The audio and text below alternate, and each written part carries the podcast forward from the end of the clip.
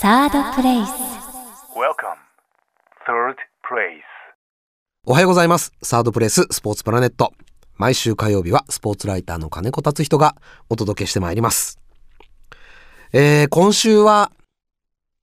今週はというかなんか毎回そうなっちゃってる気がするんですが、やっぱりサッカーの話をさせていただこうかなと。えー、清水エスパルスについて。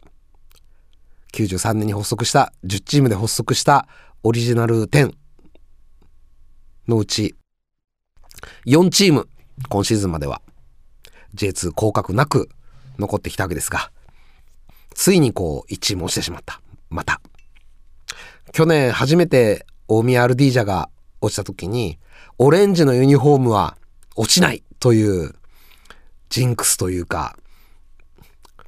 言い伝えというか、都市伝説というか、が破られた、崩れたっていうことでちょっと話題にもなったんですが、2年連続オレンジのチームが落ちた。来年、新潟は気をつけなければいけないなと、新潟の方は思ってるでしょうけれども、なぜ、清水は、こんなことになってしまったのか。それこそ22年前 J リーグ発足した時に、エスパルスというのは、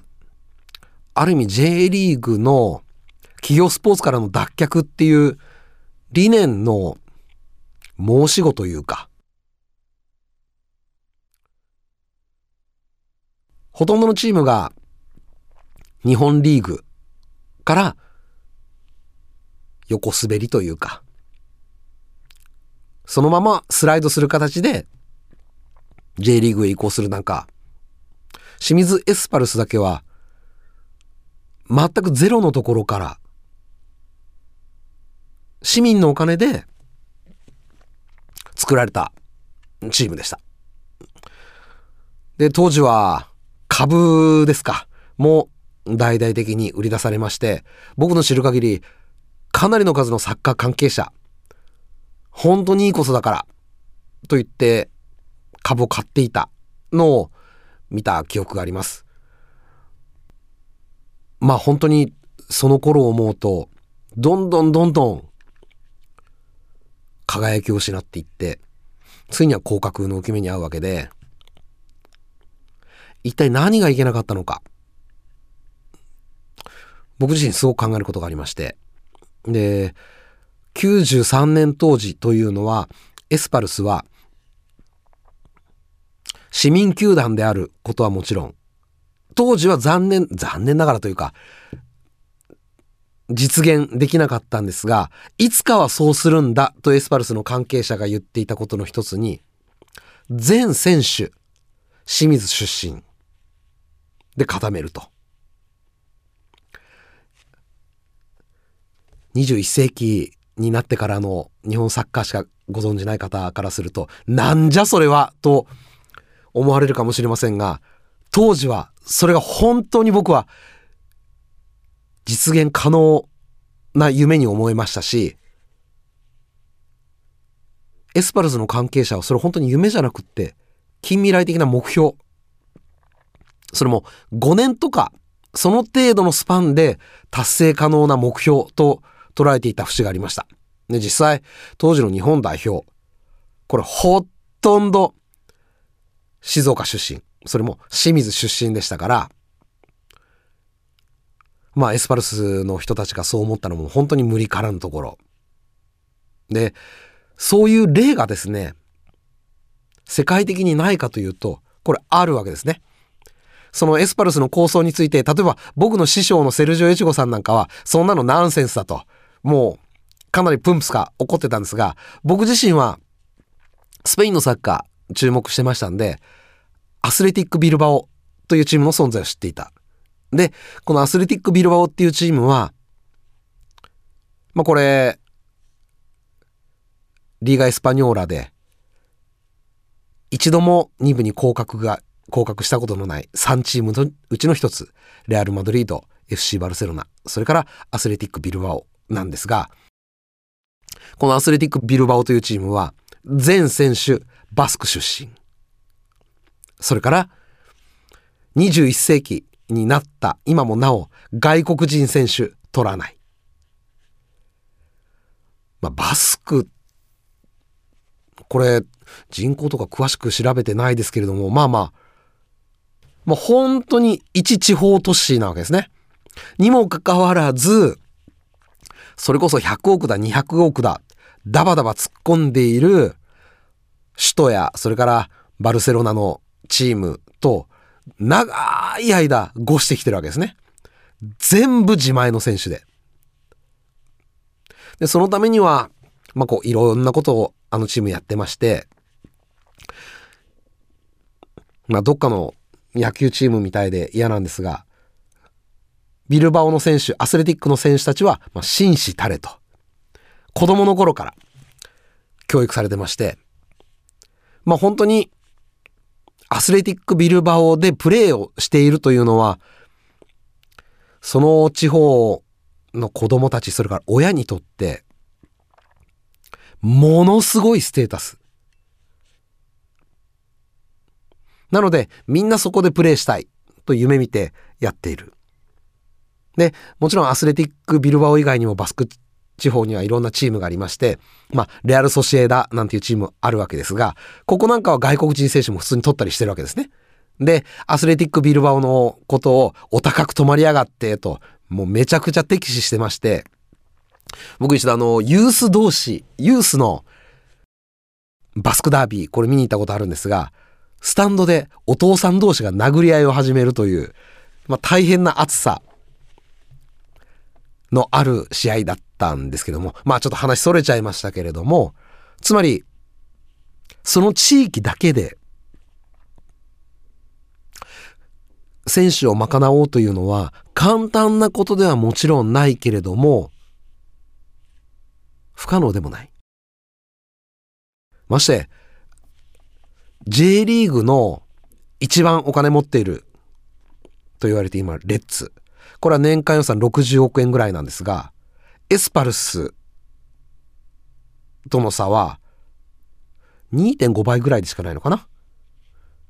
これ、あの、バルセロナとアスレティック・ビルバオとの間にある差に比べればもうないも同然の差で、つまり、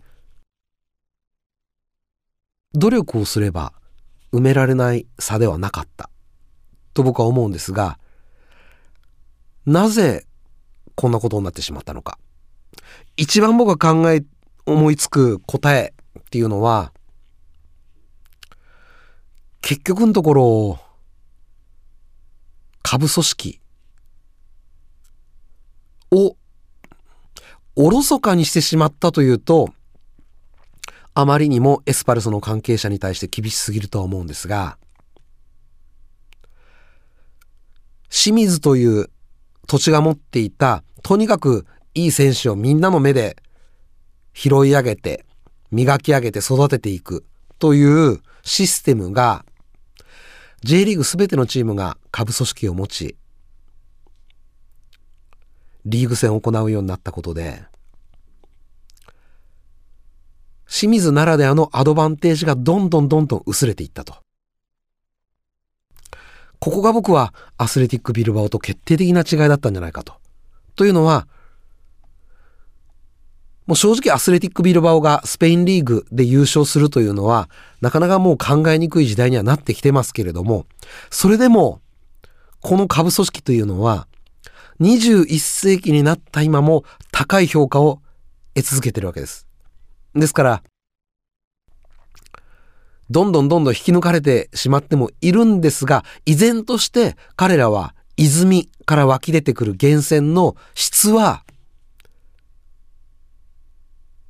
よそとの比較論においても、いいぞ、上質だというところを保ち続けている。翻ってエスパルス。昔は本当に高校サッカーを見ても、静岡の選手というのはもう明らかにボールタッチが異質でしたし、一目見て静岡だと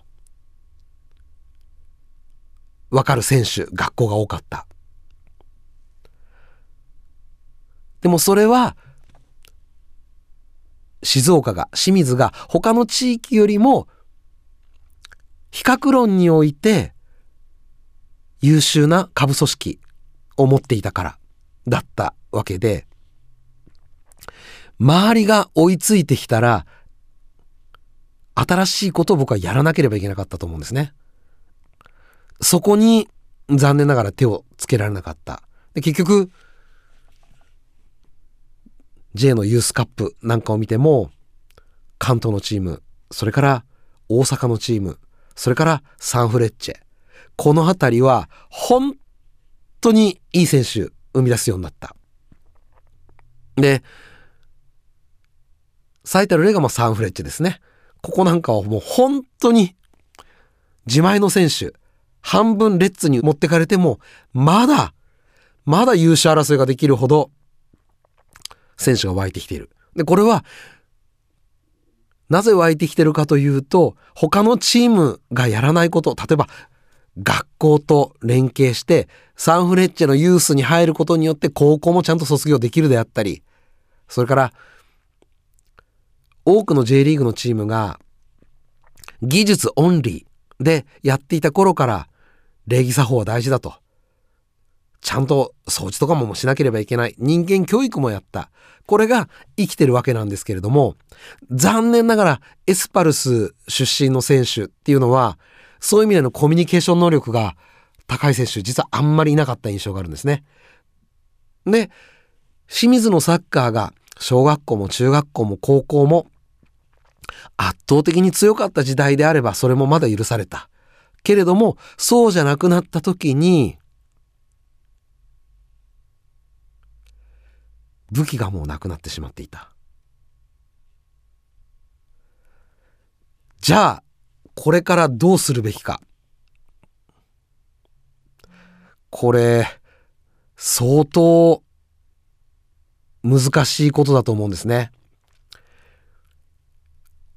僕の知ってる限り、それこそ20年前、30年前の清水というのは、日本で一番芝生のグラウンドが多かった印象があります。だから、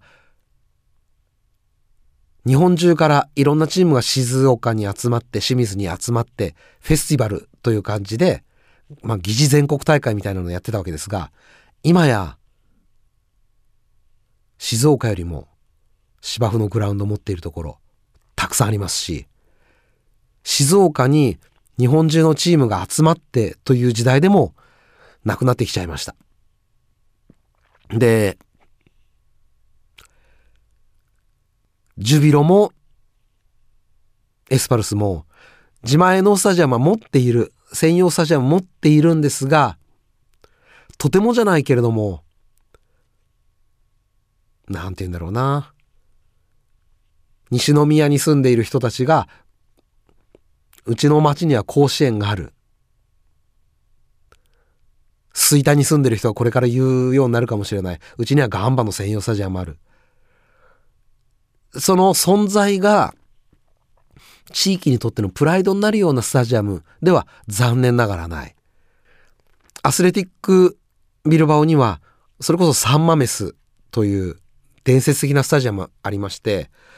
これあのニックネーム大聖堂とにかく荘厳で皆が集まるそのスタジアムがあるがゆえにビルバオは特別なんだという方いらっしゃいますし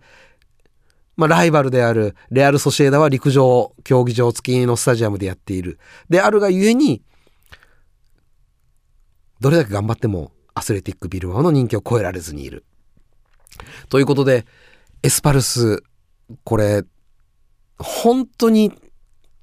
のし上がるのは簡単なことじゃないと思うんですが、方法論の一つは、回収でもいい。新設だったらもっといい。サッカーどころにふさわしいスタジアムを作ろうという声がエスパルスのファンの中から清水、静岡の県民の中から上がること、そしてその声が大きな波になっていくこと、ぐらいしか僕はなかなか上へ戻って、ね、それから優勝を争うということはなかなか望めないんじゃないかなと。いう気がします。まあ本当に衝撃を受けている屈辱を受けているエスパルスのファンの方多いと思いますからここは一つ100年先のことを考えて素晴らしいスタジアムを作るべく声を上げてみませんか？と思う今日この頃でございました。金子達人がお送りいたしました。サードプレイス